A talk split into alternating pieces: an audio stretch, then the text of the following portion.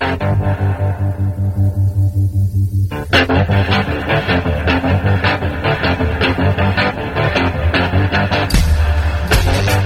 listening to Cannabis Health Radio. Here are your hosts, Ian Jessop and Corey Yelland.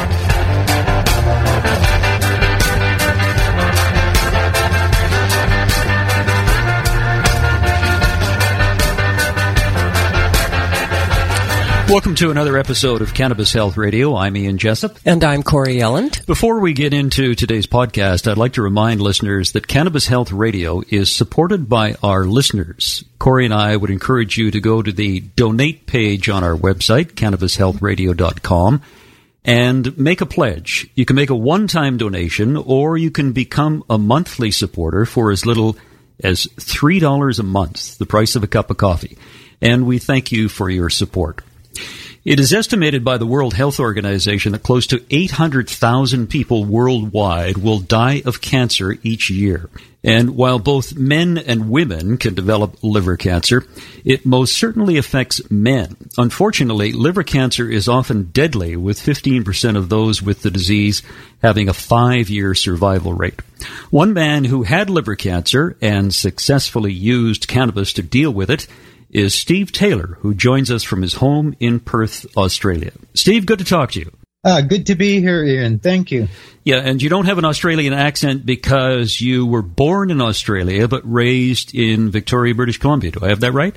That's correct. I was I was born here, but as a child moved back to uh, Canada, where I grew up and and learned to speak basically and went to school. Steve, what were some of the symptoms you were experiencing that led you to go to a doctor? For me, it was really just uh, like a, a, a pressing against the ribs and a continual upset stomach and that which then led into um, lack of energy and um, anemic uh, blood. So I would bleed uh, and not uh, and not clot that well. So I I felt that uh, um, I needed to get in and see a doctor, but um, unfortunately um, I didn't have a lot of success in getting an early diagnosis because. Um, uh, the doctors were quite busy and uh, were more intent on sort of looking at the current fads like gluten intolerance and um, irritable bowel syndrome and such.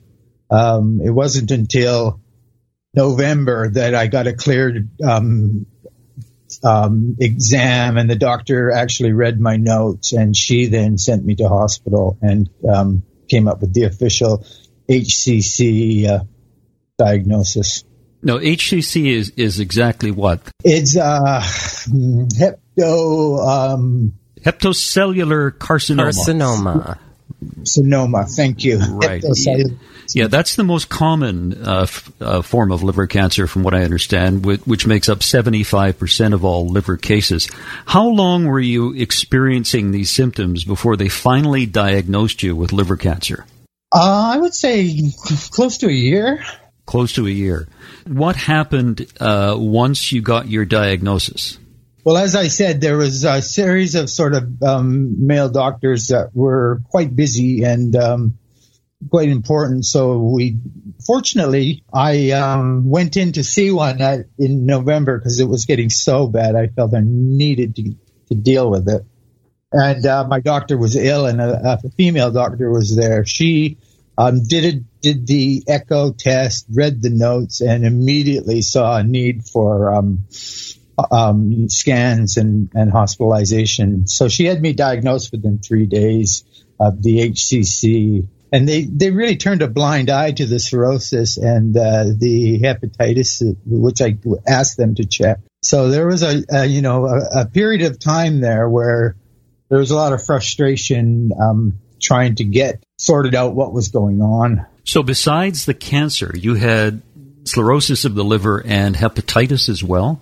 Uh, that's correct. I believe the uh, the uh, hepatitis came back because in, in Canada, I had a liver biopsy for the cirrhosis, which they said at that point was very serious, and they said to basically write a will. And um, but then uh, through um, lots of cannabis and a lifestyle change and healthy diet, the U- UBC blood test came back and the liver specialist cleared me of all hepatitis. I, at that point, I was looking at A, B, and C, and they all came back negative at that time, uh, as well as um, the the liver had regen- regrown and re, uh, regenerated. So uh, it was sort of like a bit of a miracle. They were we must uh, explain this. We don't understand. They had a form called special cases must be explained.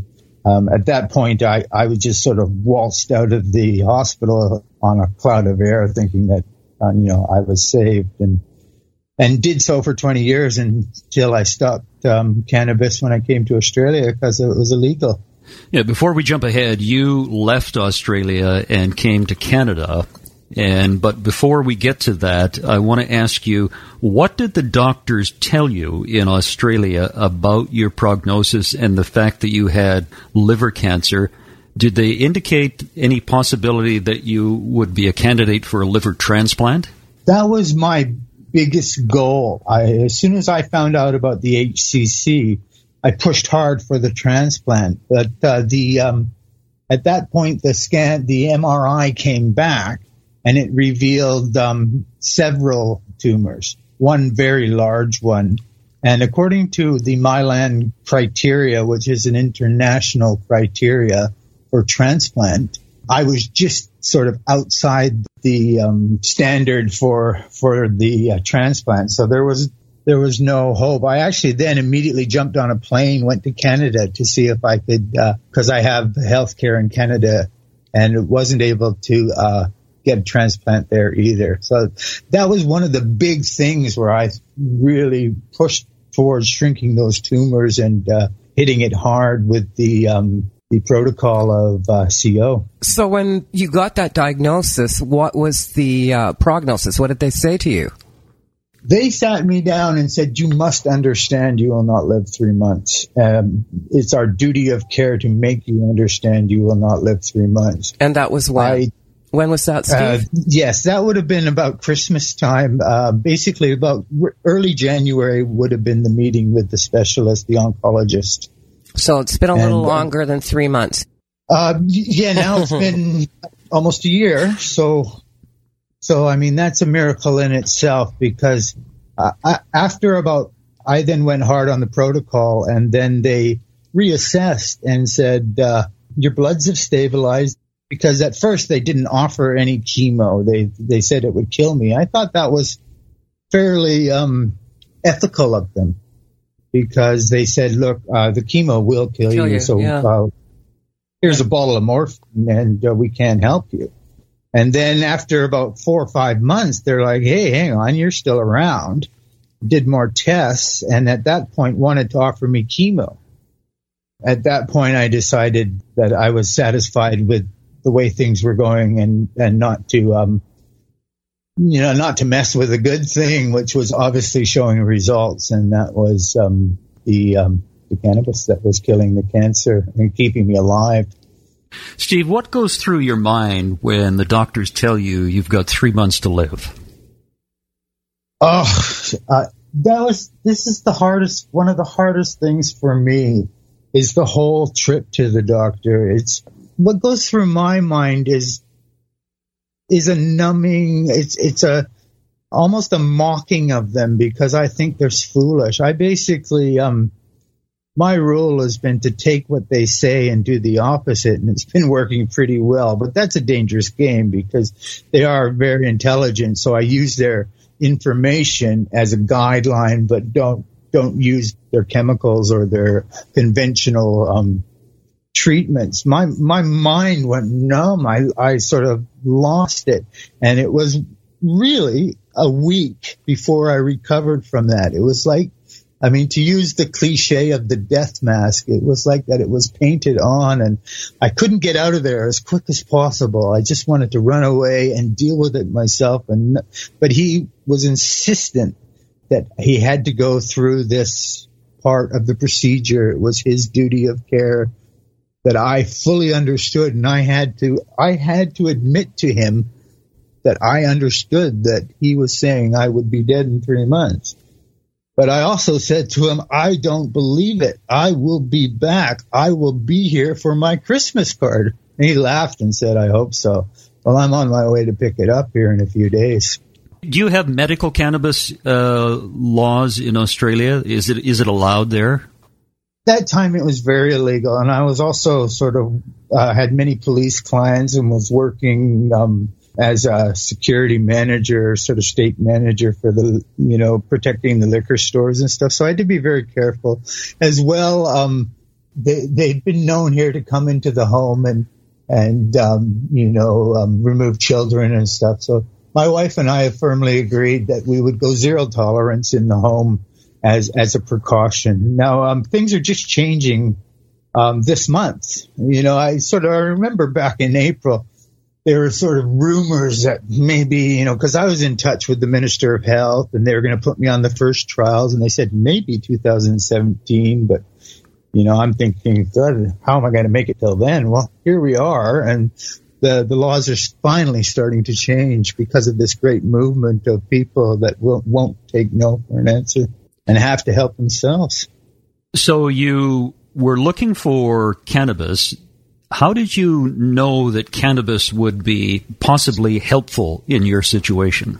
Well, I basically have known all along. I've always called it my medicine. And, uh, yeah, I was a grower in Canada for years and sort of uh, supplied to Compassion Society and uh, lived with uh, a woman who suffered from MS and used cannabis to to aid in her um, um, treatment. I've always uh, believed that um, there are miracle properties in, in that we just don't understand, but that can't be denied, and that um, there's no substitute for nature. And also, I had this living proof of the cirrhosis and the example of um, 1995. Um, so you decided you, you were going to come to Canada. Tell us that story. Okay, well, at that point, um, I decided that I would come and do an intensive three month protocol in Canada. So I basically arrived back in, in Victoria. At this point, I'd been in touch with Corey as well. And I knew uh, after talking with Corey that she was a lady that could basically give me more information, more experience, and more insight into my journey than anybody I had spoken to or met thus far. So I was very excited with trying to meet with her and learn more. I, I just knew that I had to continue in this journey. So arrived in Canada, um, loaded up and basically um, consumed between three and three and four grams a day of um, high THC cannabis oil. Well, you were that, Steve. You were at that stage, stage four, were you not? Stage four cancer, liver cancer, when you got here. Oh yes, I yeah. was. Yeah. so you had nothing to lose but your life. That's correct. Mm-hmm. Yeah, I, I was past my due date at that time. So past your due date.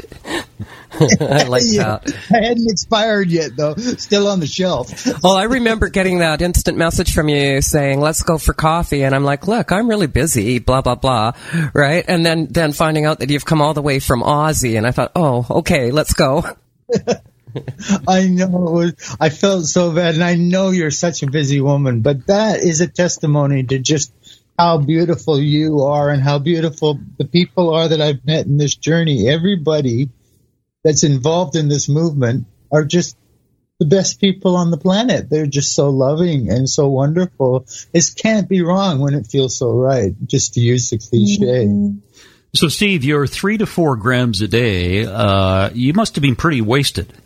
Not even buzzed.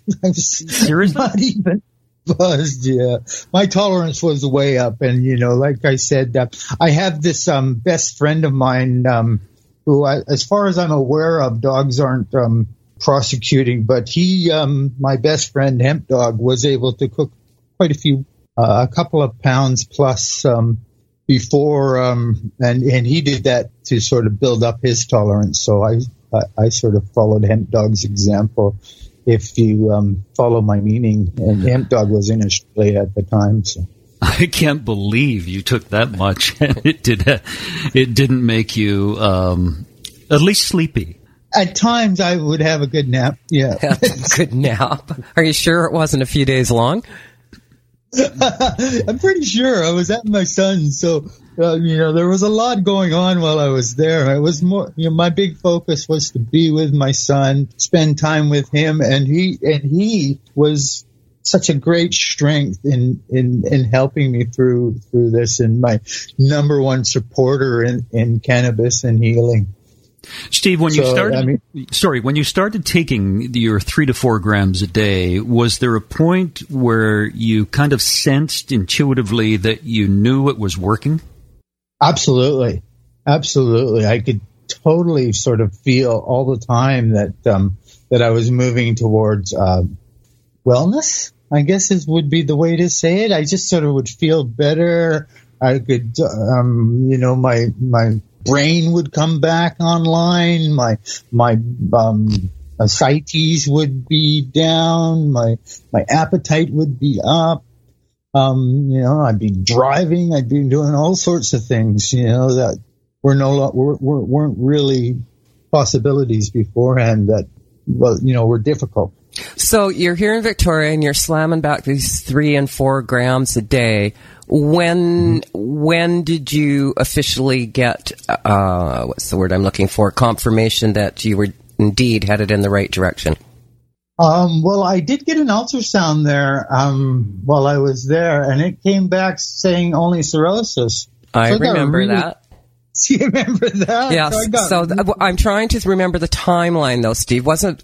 I want to say five weeks. Was it five weeks on oil when you cleared this?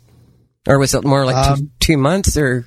No, I'm going to say five to six weeks. Yeah, yeah, that's what I thought. So from stage four liver hmm. cancer to cancer free in five weeks.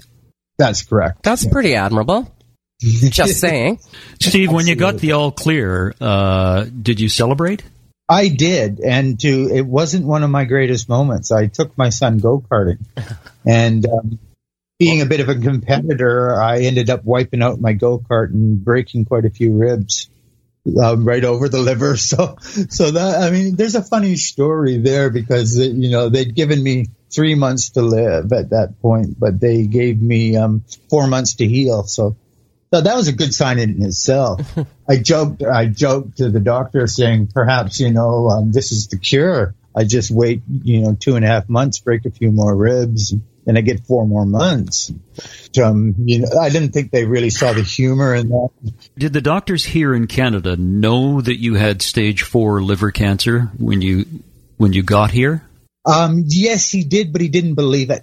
I don't think so. I think that might have been an issue that was it sort of at hand there because he seemed um, quite skeptical because he knew me from my past when I was quite a different person. Um, than I am today.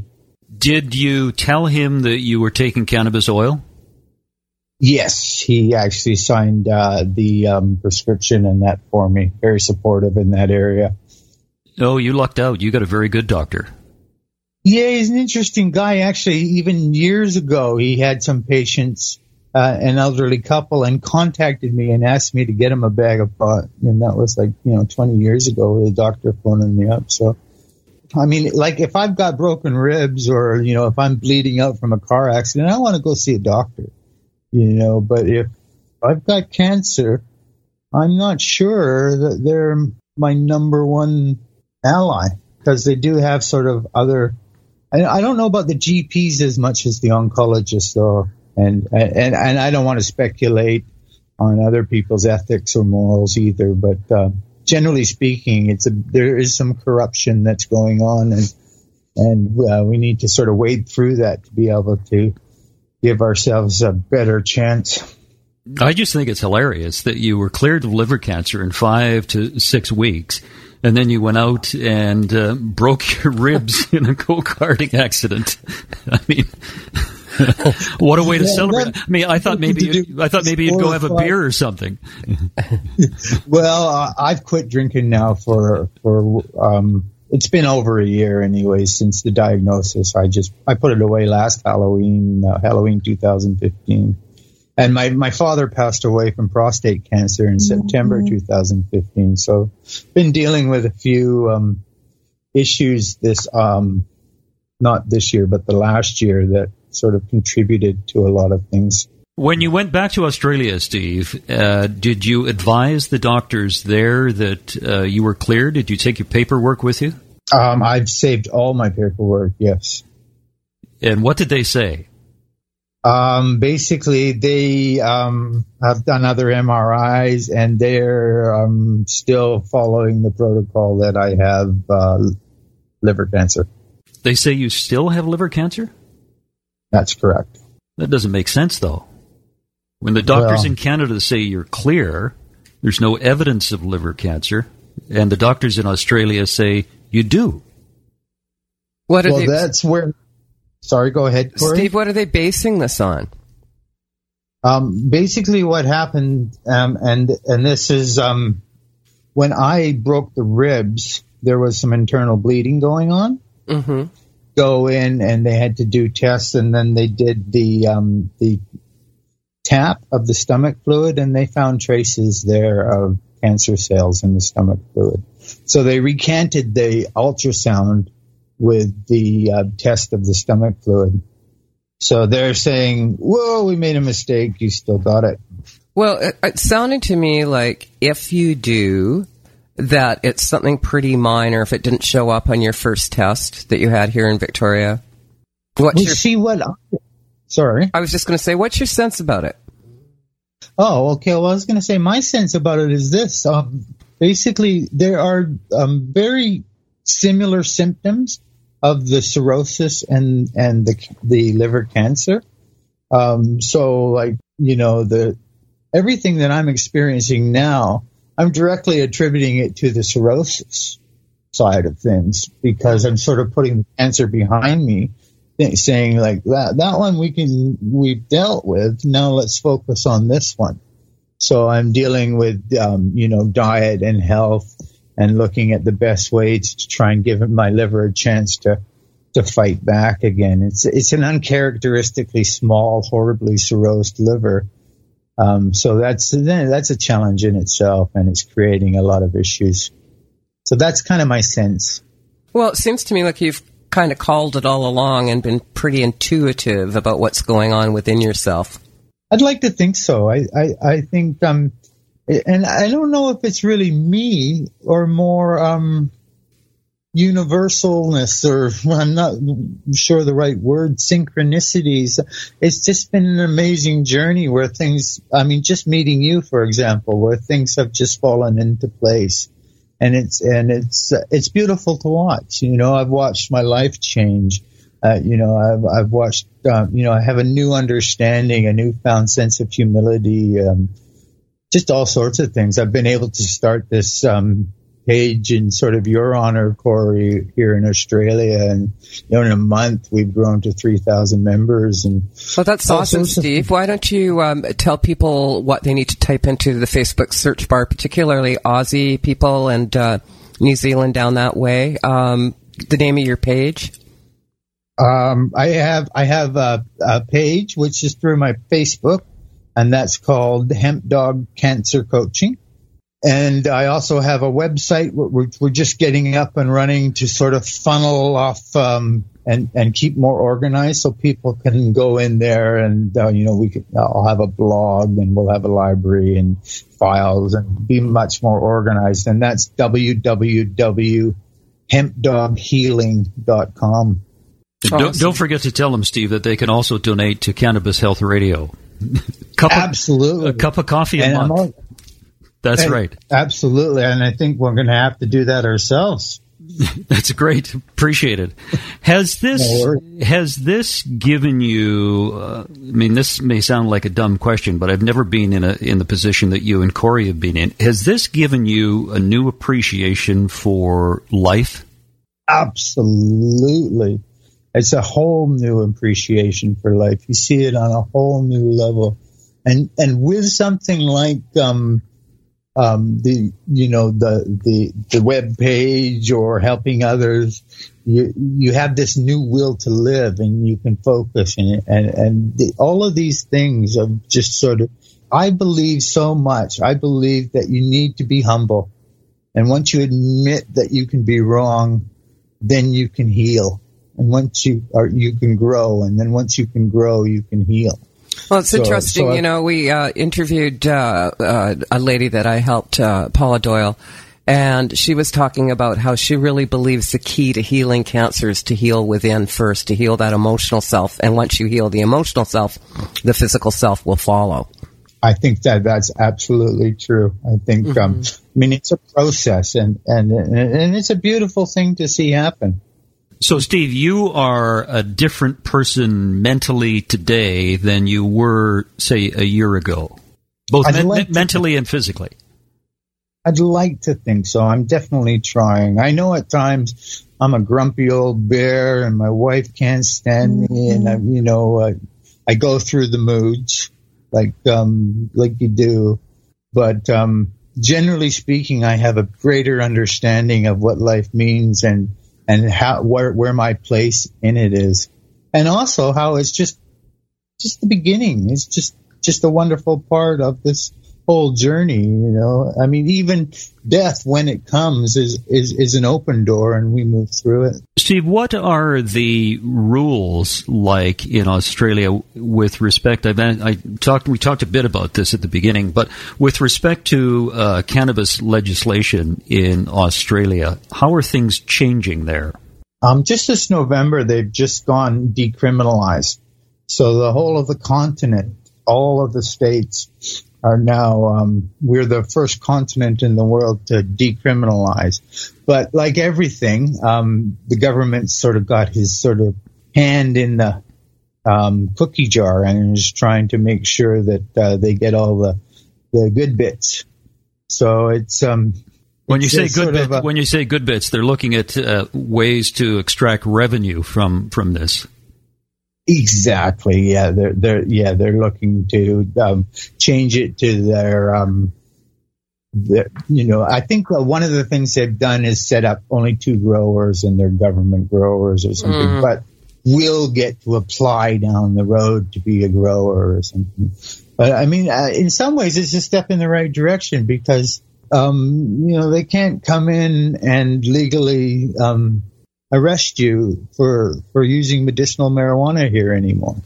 You know, and I have a prescription from an Australian doctor, so legitimately and legalistically, I should be um, all right, mate. You know, just, just do the Aussian. Yeah, do you have uh, dispensaries there? Medical uh, cannabis dispensaries? No, it's not. It's nothing mm-hmm. like Canada where there's a Starbucks on every corner. It's there's nothing here. Nothing at all. Nothing at all. It sounds like uh, a good place to start a business. Wow. Absolutely. I mean, you know Absolutely. what it's like here and uh, in the west coast of the United States. Yeah, there's dispensaries all over.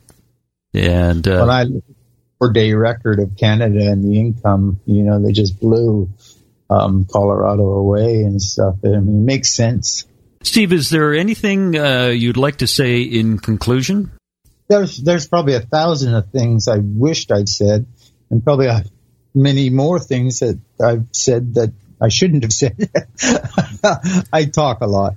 In conclusion, I just want to thank thank you, Ian, and and and you, Corey, um, for giving me this opportunity to to make my experience public to others, and and I hope that um, in sharing it, that it might be of some use to someone. Um, I think that's the focus of where I'm at today. Is if if anything can be used to help somebody else or to make their life a little better or to, to um, educate them, then uh, then I feel vindicated in in in what I've done. No, it's very well, very well said, Steve. Because yeah, uh, thank you. What uh, Corey and I are trying to do is help people uh, understand the benefits of this plant. We're not suggesting it is a panacea for everything, but it is an alternative to some of the pharmaceutical drugs that people are taking today. And I guess probably, Corey, maybe you'd agree with me that one of the big or the lack of understanding that people have is that we have uh, an endocannabinoid system within our bodies, and we all produce uh, cannabis, as many doctors have indicated, including Dave Hepburn, who we talked to on this program. And I think that's something that people have to get their heads around yet. And uh, that's what we're trying to do, just to help people uh, have a better understanding of the wonderful uh, medical benefits of, uh, of marijuana, of yeah. cannabis. Just trying to educate people. You know, I've got uh, my laptop open here, Stephen. I'm looking at a picture of you, and I am flashing on the first time I met you and the time that I met you when you had got the all clear, and the difference even in your physical appearance was just amazing it, it is funny how psychologically it makes such a big difference. You know, uh, and that's one of the biggest things that cannabis probably did for me is give me that extra push. You know, that that that that hope, that faith, that conviction that cannabis kills cancer, and I'm going to beat this. And as you said, Ian, just the the, the knowledge of the wonders of the of, of the endocannabis system and the and the miraculous brain and its abilities. Corey, how different was he before the first, and after? The first time that I met Steve, um, he was very thin, um, gaunt looking. His um, abdomen was really swollen with fluid. He had a little bit to eat, but he couldn't eat much. And um, I think we visited for about an hour, but by the end of that hour, it was really obvious that he was really uncomfortable when I met him after he got the all clear, he was able to eat. His abdomen was um, a whole lot smaller than it was. He had more energy. Um, he totally looked different. You could sense the energy coming off of him. His whole aura and demeanor were different. Does that sound like you, Steve? Mm-hmm. I'd like to think so. I mean, definitely, um, I can definitely relate to when you're saying energy and aura. That was definitely something that, that cannabis gave to me. Steve, wonderful to talk to you. Uh, great of you to do this. I realize uh, it's nighttime here and it's morning in Australia. Uh, we greatly appreciate it. Thank you very much. No worries, and thank you. Thanks, Steve. And there you have it, another episode of Cannabis Health Radio. Wherever you are in the world, thanks very much for listening, and thank you all for your support. You've been listening to the Cannabis Health Radio podcast visit our website, cannabishealthradio.com, and follow us on Facebook and Twitter.